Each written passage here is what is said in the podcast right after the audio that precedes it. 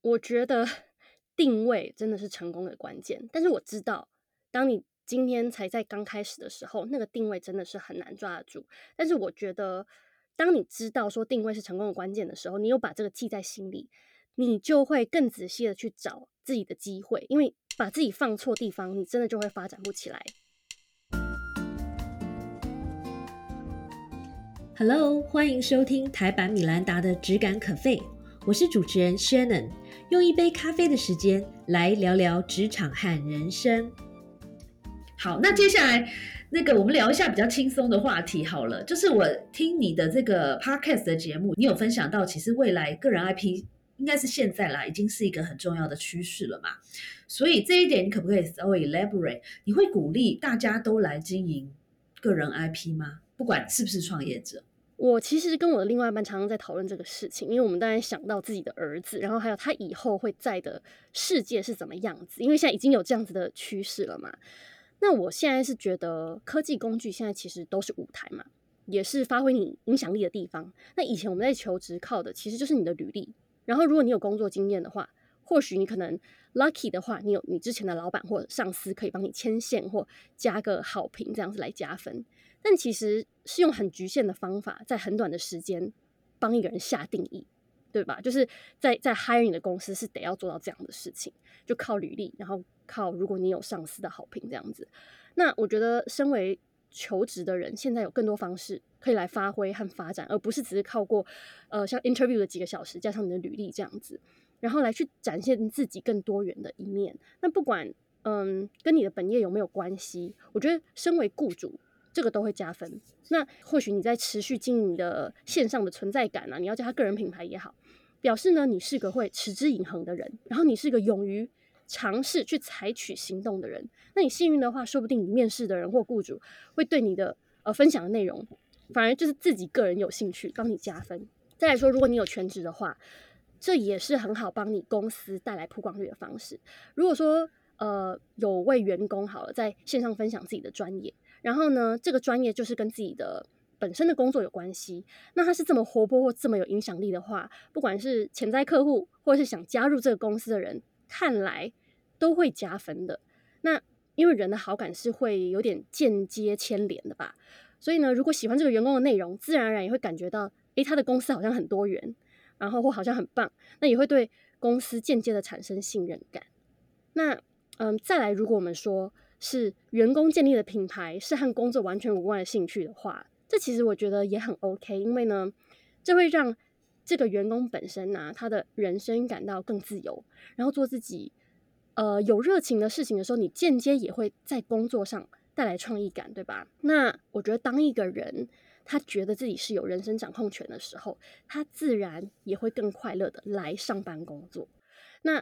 可能你会想说，诶。那你不怕他之后辞职就投入他的品牌吗？但是有可能啊，可是每个人都有可能辞职啊。那我是觉得，身为公司，我宁愿他是快乐的，然后充满盼望的辞职。我也可以想成说，诶，好像是因为我付出的薪水，让他可以去好好发展他的斜杠，等于说我有点 contribute 他之后成功的品牌，可以这样说吗？然后，那如果今天你是怕员工走人，然后不鼓励他们发展和工作无关的兴趣的话，他说不定反而会更早辞职，因为他就是个充满负面情绪的人嘛，觉得人生没有掌握权。如果他是因为这样子充满负面情绪来上班，那他有一天应该要么不是被你 fire，就是他自己会辞职。但是不管怎么样，都是会影响工作成效的。那所以其实吃亏的会是公司本身。那我觉得现在很多的企业，嗯，都了解到 mental health 就是心理健康的这个重要性，所以呢，他们就会更鼓励员工在。工作以外去体验人生不同的层面，然后我觉得这样子，这些公司也会了解说，哎，这其实可以提升他们自己在工作本身呃的成效的关键。只要心里开心了，工作的成效就是会提升。嗯，这段讲的太好了，然后我要由衷的附和你一下。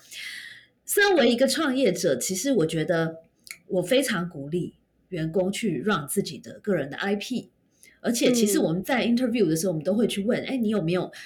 呃经营任何的社群媒体，或是你自己的品牌。那如果有的话，会是一个大加分。这个原因就像你讲的，首先我觉得经营自己 IP 的人呢，就表示他是一个对自己有想法的人，也是一个有野心的人。然后他希望越活越好。那我觉得这是一个很大的正能量，可以把这样的正能量其实带来公司。而且我觉得我一点都不担心说哦，因为你的个人 IP 做得太好，所以有一天你离职了。因为其实每个人 eventually 都会离职，就像我常常跟客户讲说，哎，我真的没有办法保证今天这个公司任何人不离职，我只能保证我自己不离职，right？对，没错。对，但是离职有很多种嘛，一种是带着恨意的，对不对？一种是带着爱意的。我觉得带着爱意的这种比较好，因为他今天离开了你。他可能不再是你的员工，可是 it's very hard to say，你们还是有可能会碰见，然后是以朋友的身份，或是以甚至是 business partner 的身份。That's why，其实我们很多的离职的员工最后会变成我们的客户，然后或者是变成我们的合作伙伴，或者是有一些很多会帮我们呃介绍别的客户。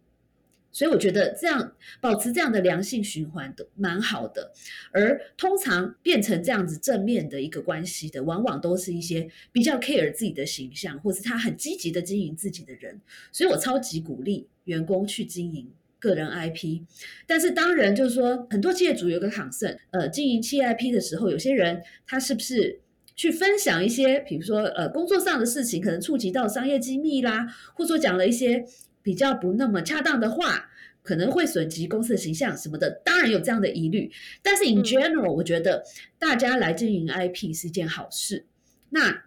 这个就带出我的下一个问题了。哦，其实有两个衍生的问题。第一个是 短影音这件事情啊，现在最近反而很火嘛，大家都在拍短影音。然后我最近呢，by the way，各位，我也开始经营我的短影音，请大家多多支持。好，那你怎么看短影音这件事？你怎么看它未来的？你经营的心得还有未来的发展？我觉得这是，其实就是在美美国行销界里面有这样讲。我相信，呃，在听这个 podcast 朋友，说不定也都听过，就是 video is king，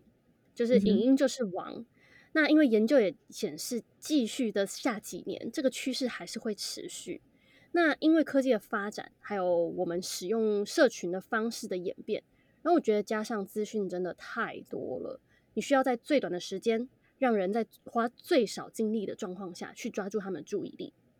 来行销或者是来表达你想表达的东西。那虽然说我个人是真的很喜欢阅读，但是文字基本上还是最费力呃的资讯的吸收的方式，因为人会需要花比较多的精力跟脑力去解读来自己学习。那和图片比起来呢，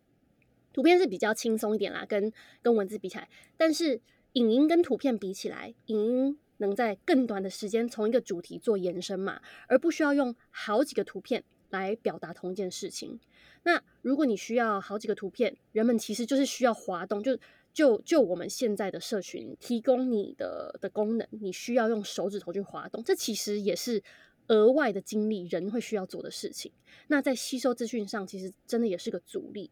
那所以呢，短影音就真的还是一个很，就大局来讲，真的还是一个很重要的趋势。但是呢，当然也要看你的目标受众，他们学习跟吸收资讯习惯的方式是什么啦。而且我觉得年纪在这上面也有也是有不同。然后呢，嗯，我觉得身为经营品牌或创业的人，真的也是需要仔细去从目标受众开始开始来看，然后加上去探讨最适合你自己的沟通方式，来选择你的行销手法。像说，如果你真的是很讨厌呃直播这件事情，那当然。或许直播就不是你最适合的，因为你做起来可能就是真的很很没有好的效果嘛。或者是说你真的是很不会写文字，但是 for some reason，嗯，你的目标受众可能就是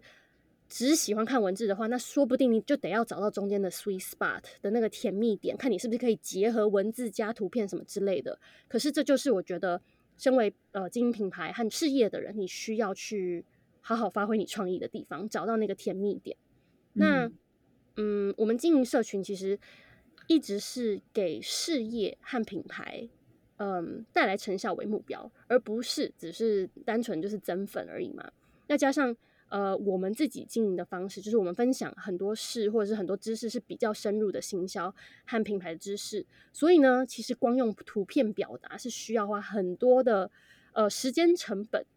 那比起直接录短影片。来说，其实短影片对我们来说容易得多。那所以这也是对我们自己来说最有效的方式。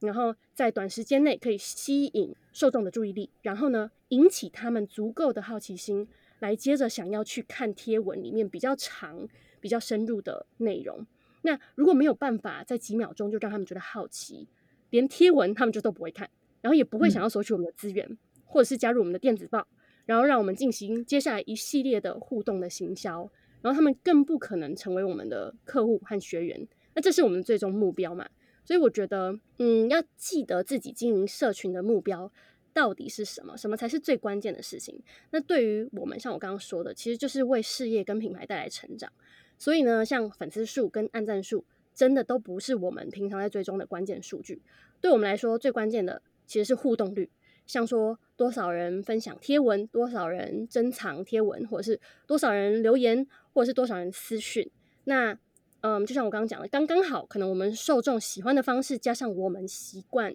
产出内容的方式，就是短影音。那所以，我们也是，就像你，就像你观察到的，就是不断朝这个方向前进。所以啊，这个就衍生出一个更大的题目，就是我记得前阵子，不管是台湾还是美国吧，做了很多的调查，就是问说年轻人，你的 dream job 是什么？然后以前可能大家会讲，比如说我就要进到大公司。上班什么之类的，但是我发现啊，现在不管是在哪里，大家的 dream job 都是成为 YouTuber、成为网红这一类的，所以很多人会是想要透过经营个人品牌来获利。那你对于这些人有没有什么样的建议呢？我觉得定位真的是成功的关键，但是我知道，当你今天才在刚开始的时候，那个定位真的是很难抓得住。但是我觉得，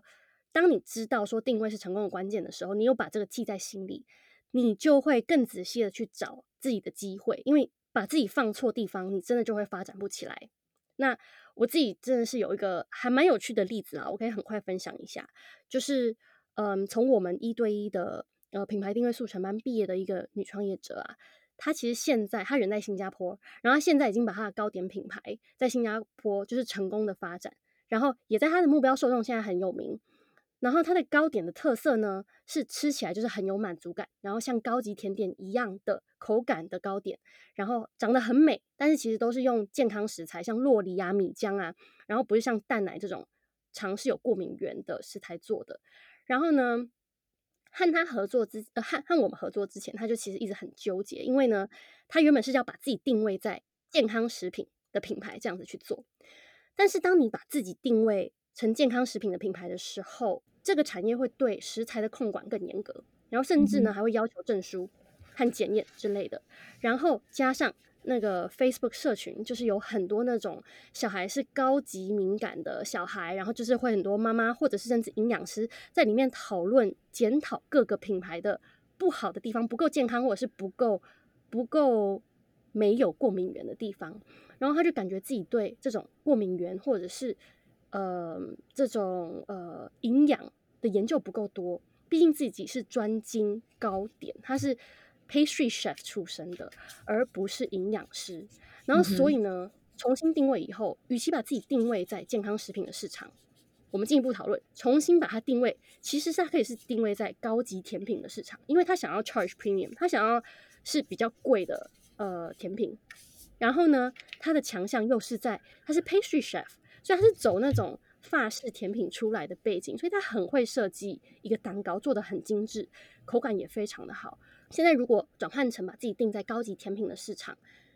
它的蛋糕就是那种有很多 social 场合、很多社交场合的网红啊、名媛啊，很常那些聚会，很可以带得出来的东西。可是非常好吃，但是又非常健康，然后就非常打动我们说，就是新加坡这种 expat 的。市场就是这些，嗯，可能有国外背景，从国外然后之后去新加坡发展的这些人，就是他们就是很喜欢他这样子的，嗯的 offer，然后他们也是有金钱实力可以呃来向他消费，因为他的蛋糕就是不便宜，然后就是在这些高消费能力的女客群中就窜红，所以我觉得这就是一个很有趣的例子。今天你把自己放错位置。你就你的你的所有的行销啊、品牌啊这些之后一连串的行动，都会因为这样子错下去。但是他今天一旦把自己当健康食品看起来，其实就是要看起来有机啊，然后可能包装什么的都要讲求，呃，有一种一种视觉上的要求嘛，